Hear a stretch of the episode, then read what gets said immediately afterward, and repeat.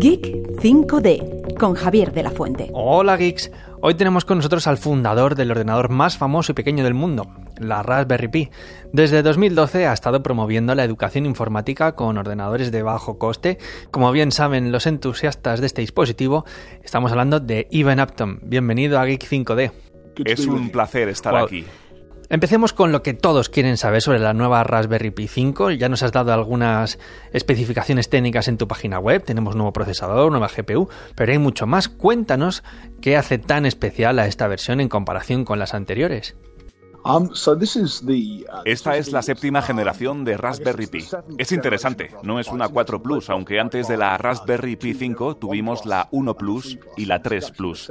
Supongo que la principal diferencia respecto a sus predecesoras radica principalmente en el rendimiento. Este dispositivo es aproximadamente tres veces más potente que la Raspberry Pi 4, su predecesora inmediata, y creemos que es aproximadamente 150 veces más potente que la Raspberry Pi 1 que lanzamos en 2000.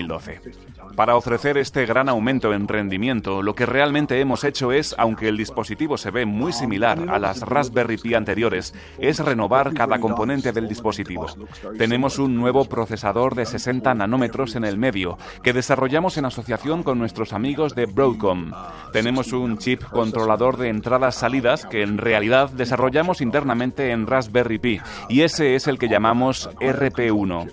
Y para alimentar todo eso tenemos un chip de gestión que desarrollamos en asociación con ARM. Así que tenemos estas tres nuevas piezas de silicio en nuestra placa que se unen para ofrecer ese gran aumento en rendimiento.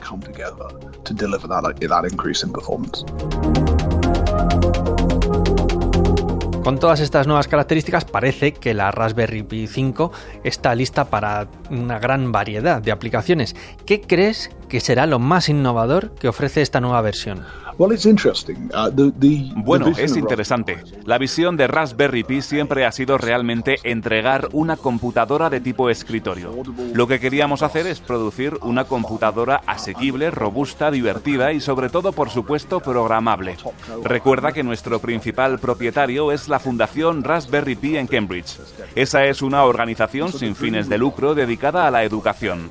Y así el sueño con Raspberry Pi era realmente colocar una computadora programable en el escritorio de cada niño, con la esperanza de que muchos de esos niños puedan interesarse por las computadoras de la misma manera que yo lo hice en la década de 1980.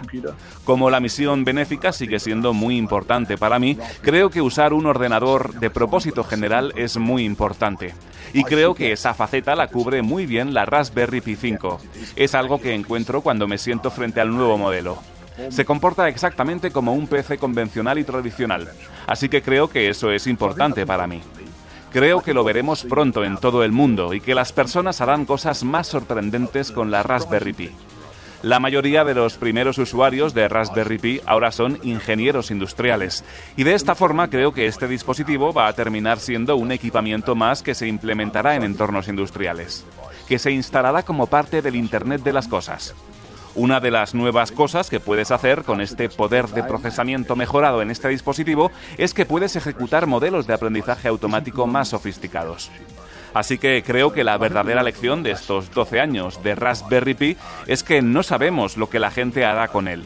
Las cosas que la gente hará con esta máquina nos sorprenderán de la misma manera que las cosas que la gente hizo con la primera Raspberry en 2012.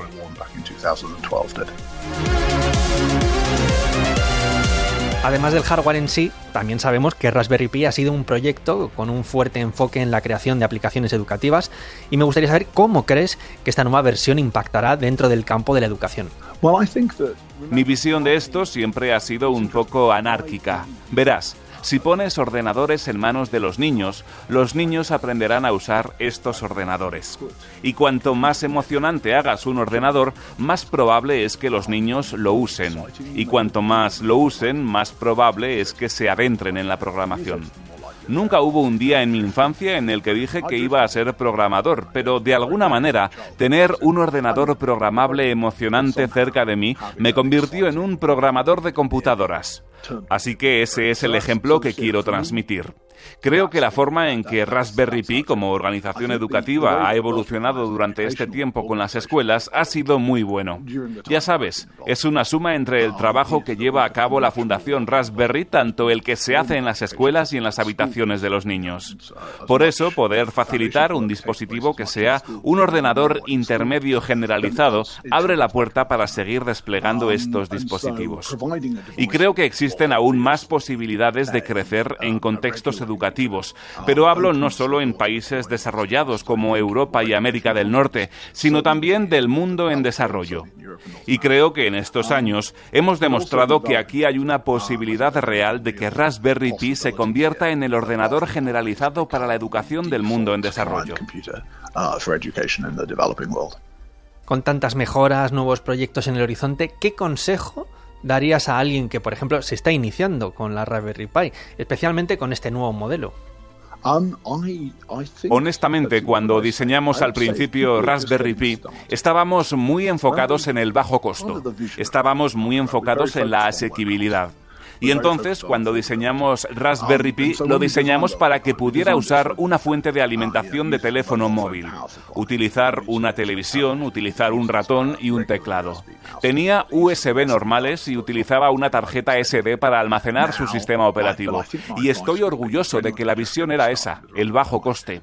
Soy muy consciente de lo que cuestan los libros de texto para niños y sus complementos. Por eso, estos elementos que he mencionado, todos estos elementos estaban en entorno. No tendrían que pagar dinero por ello. Solo tendrían que comprar el producto principal, Raspberry Pi, y luego buscar o pedir prestados todos los demás componentes que necesitaban. Si es tu primer Raspberry Pi, es tu primer ordenador, tu primer viaje en la informática educativa. Realmente aconsejaría a las personas que piensen en comprar el kit. Hay kits oficiales, pero muchos de nuestros distribuidores también ofrecen sus propios kits. Siempre acabamos con una pregunta personal y en este caso es ¿cuál es tu proyecto favorito que has visto hecho con una Raspberry Pi? Oh, bueno, no puedo elegir uno. Si pudiera elegir dos, quiero decir, mi proyecto favorito que hemos hecho como Raspberry Pi es que hemos llevado nuestros ordenadores a la Estación Espacial Internacional, en asociación con la Agencia Espacial Europea para que los niños en Europa puedan ejecutar su código de programación en el espacio. Y eso ha sido enorme. Este es un programa llamado AstroPi y ha sido enormemente popular. Decenas de miles de niños durante los últimos años han podido ejecutar su propio código en el espacio y resulta que eso es muy muy motivador para los niños.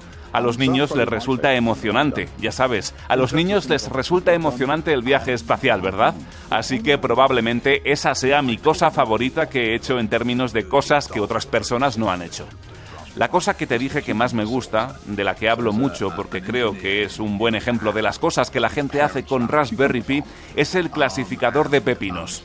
Un ingeniero en Japón cuyos padres tienen una granja de pepinos y él los ayudó con nuestro dispositivo.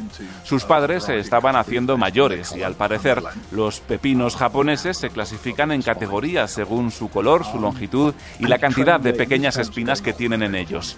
Este chico entrenó un modelo de aprendizaje automático un modelo de inteligencia artificial para discriminar entre los diferentes tipos de pepino y para clasificarlos en cubos usando una cinta transportadora y unas pequeñas paletas. Y quiero decir, parece un poco tonto, pero creo que es un gran ejemplo de la increíble creatividad que las personas exhiben cuando tienen acceso a este ordenador, a la Raspberry Pi y también es un ejemplo de las muchas aplicaciones industriales de las que hablo, donde tienes un objeto que conecta sensores, una cámara de computación para ejecutar aprendizaje automático y luego actuadores. Así que es un objeto que se encuentra en esa intersección entre el mundo real y la red. Proporciona recursos informáticos y de dispositivos de Internet de las Cosas. Así que creo que este es otro ejemplo que realmente se me quedó grabado. Y como digo, es un ejemplo realmente de todo lo que Raspberry Pi ha sido capaz de hacer fuera de la educación. Y Ben Upton, ha sido un verdadero placer hablar hoy contigo estos minutos. Estamos emocionados de ver qué nos depara en el futuro la nueva Raspberry Pi. Gracias por estar con nosotros hoy. Muchas gracias. Javier de la Fuente, Radio 5, Todo Noticias.